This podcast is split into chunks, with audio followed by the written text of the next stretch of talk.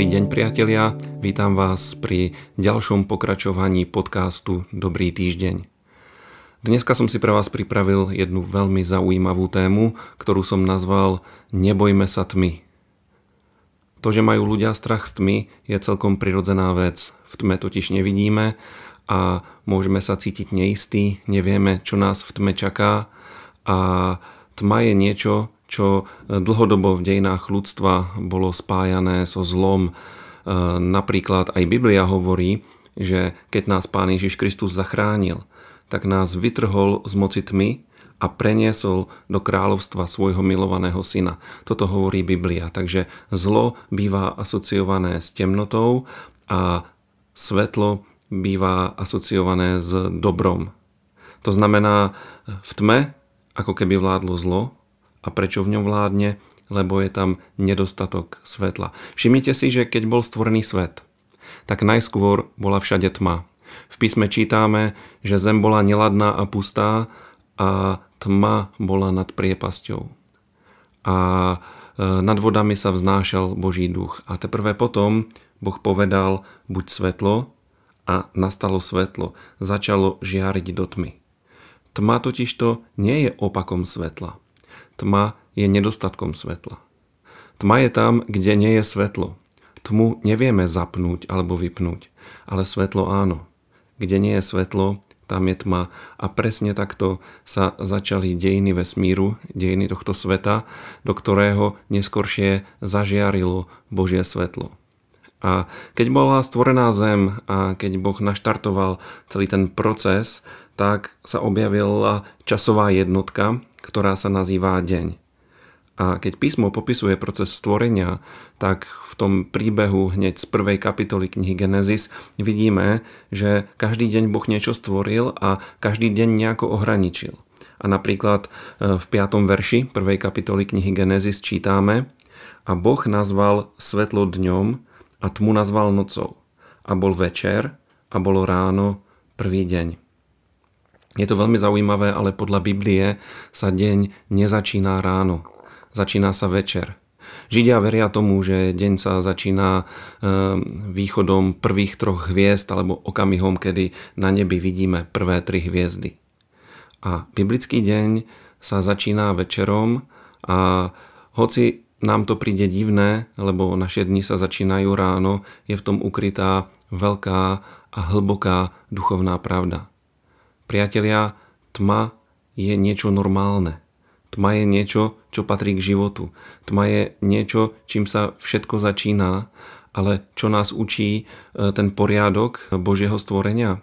Učí nás to, že každý večer sa premení v ráno, že každá noc sa skončí. A v tom je veľký odkaz aj pre nás dneska, lebo aj vo svojich životoch môžeme prechádzať obdobiami, ktoré môžeme označiť ako temné. Vnímame, že Boh je ďaleko. Vnímame, že niektoré veci sa nie a nepohnúť. Ale toto pravidelné striedanie večera a rána alebo noci a dňa nám ukazuje, že každá jedna noc sa jedného dňa skončí. A Boh je ten, ktorý vie nakoniec celý tento proces ukončiť, lebo keď sa pozrieme na samotný koniec Biblie, a pred chvíľkou sme čítali e, z prvej kapitoly Biblie, teraz si prečítame niečo z poslednej kapitoly Biblie. A keď budú obnovené všetky veci, keď bude nové nebo a nová zem a na zem zostúpí nový Jeruzalém, tak aby Boh prebýval uprostred svojho ľudu, tak Biblia hovorí nasledujúcu vec. Je to v knihe Zjavenia svätého Jána v 22. kapitole v 5. verši. Je tu napísané a noci tam už nebude a nebudú potrebovať svetla sviece ani svetla slnka, lebo Pán Boh ich bude osvecovať a budú kráľovať na veky vekov. Áno, kde je Boh, tam je svetlo. A jedného dňa bude svetlo vo všetkom a človek sa už nebude musieť obávať žiadnej tmy. A ja vás chcem všetkých pozbudiť.